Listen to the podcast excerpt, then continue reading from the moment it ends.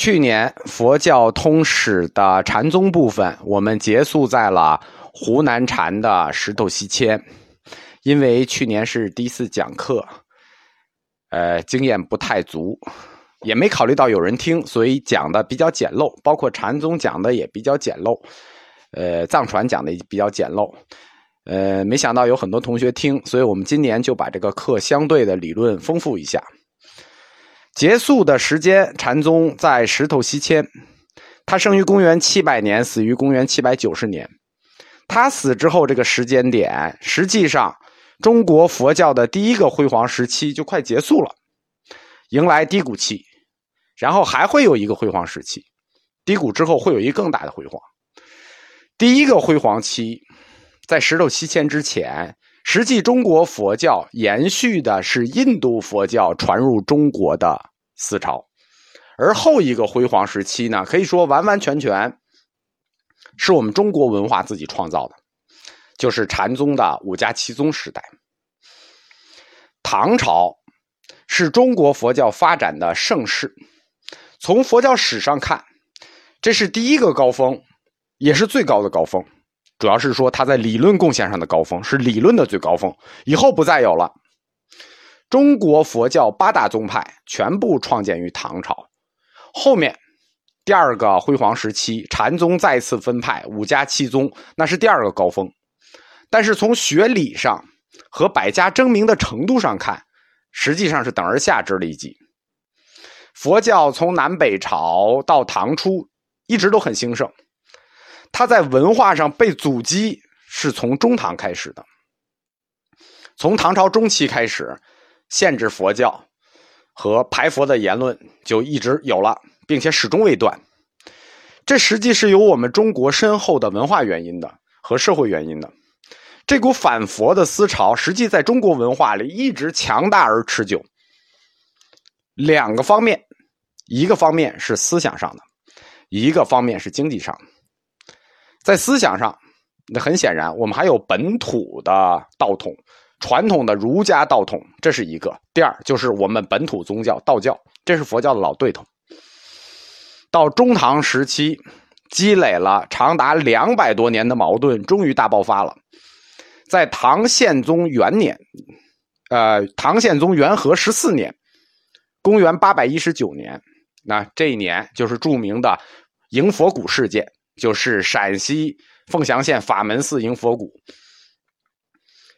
儒家道统的代表韩愈上了一个奏书，就是《建迎佛骨表》，触发了崇佛和排佛这两股思潮长期酝酿的斗争。当然了，这次斗争使佛教完全胜利，呃，这个韩愈被贬，被贬到这个潮州。有一首那个特别有名的唐诗，叫“一封朝奏九重天，西贬朝阳路八千。欲为圣明除弊事”，啊，这首诗说的就是这件事儿。上完奏书，晚上就被贬了。韩愈天下文胆，他被流放，标志着儒家道统在政治上的失败。但是，这是好事吗？这是坏事儿因为他在读书人和士大夫阶层造成了很大的社会舆论，这种对士大夫的影响，可以说对佛教的影响，比他暂时取得的胜利可要深远得多。迎佛骨事件二十五年以后，到公元八百四十四年啊，这个学佛的同学都知道这一年，公元八百四十四年就是唐会昌四年。这一年，唐武宗正式颁布了毁佛诏令，这就是历史上著名的三武一宗灭佛的第三武。唐武宗三武一宗灭佛，这是古代史上的四次法难。现代史的我们就不说了。三武一宗指的第一个北魏太武帝，公元四百四十四年，这是第一次灭佛。太平真君五年，这一次法难叫太武法难。第一次灭佛的法难呢，是因道灭佛，就是在背后发动这件事情的是道士，是茅山派的道士寇谦之。第二次灭佛，第二个武叫北周武帝宇文邕，他是在公元五百七十四年建德三年，这一次灭佛，不是因道灭佛了，是因儒灭佛道。就是第二次第二个武灭佛是儒家为主体的，连佛带道一块灭。起因是当时的沙门惠思谋反。第三个武灭佛是唐武宗李炎，在公元八百四十四年，实际上离第一次北魏太武帝灭佛已经整整过去四百年了。这一次是儒道两家联手对付佛门。道家是道士赵归真，儒家是李德裕，当时宰相。这就是这一次会昌法难的背景。后一次灭佛，那就一百多年以后了，就是后周世宗柴荣，那就是后周显德二年，公元九百五十五年。呃，最后一次三武一宗的灭佛，最后一次跟儒道跟思想政治没关系，是一个纯粹的经济原因。因为这个周世宗啊，他生性就讨厌宗教，他不光讨厌佛教，他也讨厌道教，释教他就讨厌。嗯，并且周世宗的这次灭佛是五代十国政权中唯一的一个。五代十国所有的政权都是崇佛的，只有这一个灭佛了。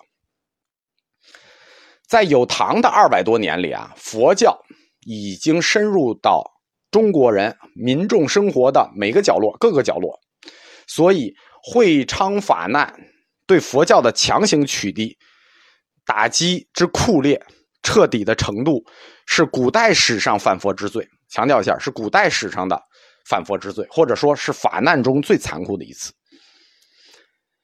公元八百四十四年，这是会昌法难，对吧？没有完，你放心，坏事总是一个接着一个。又三十年，公元八百七十四年，那什么？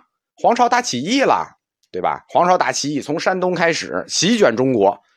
农民起义，农民起义，对吧？第一个总是先要抢有钱人，先要抢寺院。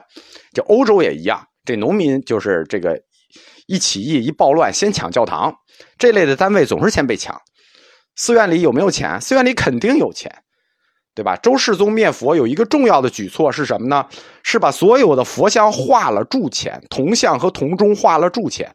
而且自从周世宗法难之后，佛教就很少再用铜去铸雕像了。以前有很多大铜像，后来就没有了。公元八百七十四年的黄巢大起义前后是十年，这一直到公元八百八十四年才结束。十年浩劫，基本上所有的大户都已经被抢遍了，那就不光是佛教的问题了。那会昌法念法难又三十年，黄巢起义该完了吧？放心，末法时代这哪能就完了？三武之后还有一宗，又一甲子。六十年之后，公元九百五十五年，五代末最有作为的皇帝周世宗。再次发动灭佛，那这次是为了经济原因灭佛。公元九百五十五年到公元九百五十九年，四年的一个小法难，但这个小法难打击也很酷烈。可以说，就在这一百年里头，中国佛教经历了三次巨大的冲击。一百年，你看，先是会昌法难，然后黄巢起义，然后周世宗灭佛。因此，这已经不是元气大伤的问题了，这就是就是内力尽丧。上帝给你关上一扇门，顺肘还给你关上窗的话，那就太不仗义了。总得给你留条生路。国家不幸，施家幸嘛，对吧？佛教不昌，禅宗昌嘛。从唐末到五代末，伴随着席卷中国全社会的这套灭佛运动，几乎同步进行的，恰恰是佛教中禅宗的相应壮大，急速壮大。并且最终成为了统一佛教其他教门和宗派的势力，因为我们讲过，禅宗的来源是什么呀？流民啊，社会越乱，禅宗越兴，社会你就乱吧。因为这个反佛啊，它历历来就是两个原因：思想原因和政治原因，或者说思想原因或经济原因。因为思想反佛呢，一般的主主体都是儒家，儒家道统。但是呢，因为思想反复，他不至于下毒手。哎，知识分子呢有进退，他不会下毒手。而且唐朝的时候不太兴文字狱，三武一宗从唐武宗反佛开始呢，就不单纯的是思想反佛，或者说因为道统的原因反佛，更重要的原因就是经济原因。我们说中唐嘛，就经济一衰落，就想先先宰大户呗。而且到了中唐时期，就是经过一两百年佛教的发展，当时很多的僧侣，很多的高僧，啊，和我们现在看的差不多。就是过着弟子供养、弟子奉献的寄生虫生活，不劳而获，骄奢淫逸。在长安城里啊啊，估计当时也是有不少仁波切。当然了，藏传当时还没有。我们在去年禅宗史里讲的那些高僧，百丈怀海、南泉普愿，这些都是坚守信仰的少数，所以我们叫高僧大德嘛。更多的一些是什么呢？就是只要你是中国人啊，我们不讲，你都清楚那种嘴脸。就是，虽然是和尚，但是他们积极谋求着政治地位和社会地位，背地里还干着一些见不得人的勾当。表面上呢，做着会长，做着高僧主持，甚至出着书教你好好听话，教你一切都是最好的安排。背后呢，那我们就不多说了。我们必须认识到，佛教打有以来，内部一直有这么一批人。叫诸法性空，万事皆假。那什么是真的？那只有骗子是真的。好在佛陀早就说过，末法时代，我们佛教里有这种人也不足为奇，并且在土地私有这种万恶的旧社会里啊，寺庙它本身拥有大量的土地和私产，经济上毁佛，重要的看重的就是人家的钱，寺庙的财物。而且寺庙它还不交税，思想上排佛呢，他是士大夫，就是跟这个经济原因又不一样。不光是道统啊，因为士大夫他主要都坚守的是儒家伦理观念。佛教和儒教最大的冲突是什么呢？不孝有三嘛，无后为大嘛。你不结婚，不生孩子，对吧？不孝有三。你不孝就算了，你还大张旗鼓的，这肯定不行，对吧？世界潮流浩浩汤汤，顺之者昌，逆之者亡。所以从中唐以后，佛教也不得不去改变它旧有的那种存在形式和发展形式。唐末开始，佛教整体就开始向禅宗转换，并且形成为一支潮流。为什么各宗派都开始向禅宗转换呢？因为禅宗的弹性足够大，不光是它的理论弹性大，而且它的身段弹性也大。首先，禅宗上来立宗的故事，那是一个佛教文学故事，叫“拈花一笑，教外别传”。什么意思？没有教条，就没传给你文字，对吧？不被教条所束缚，这实际就是“拈花微笑，教外别传”的核心含义，就是没有教条束缚。所以。历史就给了禅宗一个历史机会，禅宗他就将以社会各个阶层都能接受的方式，来继续承担起佛教在老百姓的生活中、精神领域中起的作用。原来佛教作用就要由禅宗接过来。马克思不是说吗？宗教为需要他的人所创造，你不需要，难道你还不许别人需要了？啊，只要有需要，肯定就会有供给，对吧？禅宗就接过了这个历史的接力棒。但是，此时的禅宗已经不是我们去年讲过的禅宗了。我们今年佛教在讲禅宗之前讲净土宗，讲净土宗时说过。各派高僧纷纷进入净土宗，同时把他们自己的理论也带进了净土宗。紧接着就是有了净土宗各种修正主义的斗争，就是各种修正主义的净土就出来了。禅宗也不例外，历史曾经放过过谁？所以，所谓禅宗开始一统天下佛教的过程，从另一个角度说，就是各派理论去改造禅宗的过程。但是。从整体、从运动的整体方向来看啊，主流还是禅宗在改造其他宗派。佛教的各派全面的禅宗化，开端于中唐。首先是三论宗，三论宗就销声匿迹了，对吧？就是这帮擅长辩论的人就销声匿迹了，他就转换了以江苏为中心的牛头宗，最后成为了禅宗旁系。而陕西的唯识法相宗就是唯识无境这套体系，潜移默化的进入了禅宗所有的派别。这是没办法的事情，大家都知道，唯识法相宗，那这在佛教理论体系里，人家学问就是大，对吧？唯识学人家就是精深，你认不认都没用。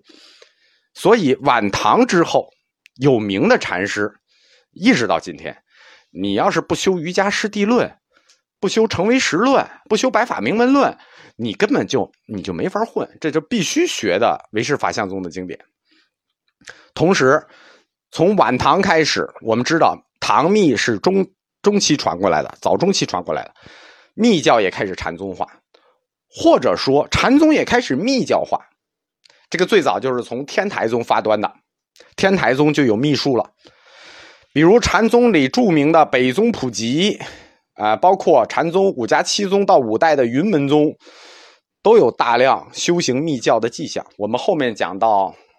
大法眼就就大家就明白了，他有这个讲到玄沙师辈，讲到大法眼，他都有修行密教的迹象。从中唐开始，中国佛教内部就有两大运动在并行。第一个运动叫万宗归净运动，就是所有的宗派向净土宗运动；还有一个叫做禅宗统一运动，他们两个运动是同时的。当然了。禅宗统一运动叫宗派运动，万宗归净运动叫学派运动。就我们说，一个叫宗派，一个叫学派。禅宗统一运动，统一统一，对吧？你统一总得有个方向和目标。你统一谁去？你要统一谁？首先你得有个敌人，或者说你得有个统一目标，或者说你学术上你想讨伐谁？那排在第一位的不用说了，那就是教门最有水平的两个宗派：华严宗和天台宗。其实，中唐以后，华严宗和天台宗在宗派上它已经衰落了，但是人家的学理和经典还在那儿摆着呢，对不对？人家毕竟是名门大派，人学理在那儿呢。首先，是五代时候的吴越国禅门大师协助天台宗重兴了，这个我们后面会讲到，天台重兴，这就是对付天台宗的一个征伐。华严宗呢，那是自己投奔过来的，我们不用征伐。华严宗四祖成观，他就提出来说，会南北二宗之禅门，设台衡三关之选址。这什么意思呢？就是直截了当的就说，哎呀，教门和禅门，咱干脆合为一门算了。会南北二宗之禅门，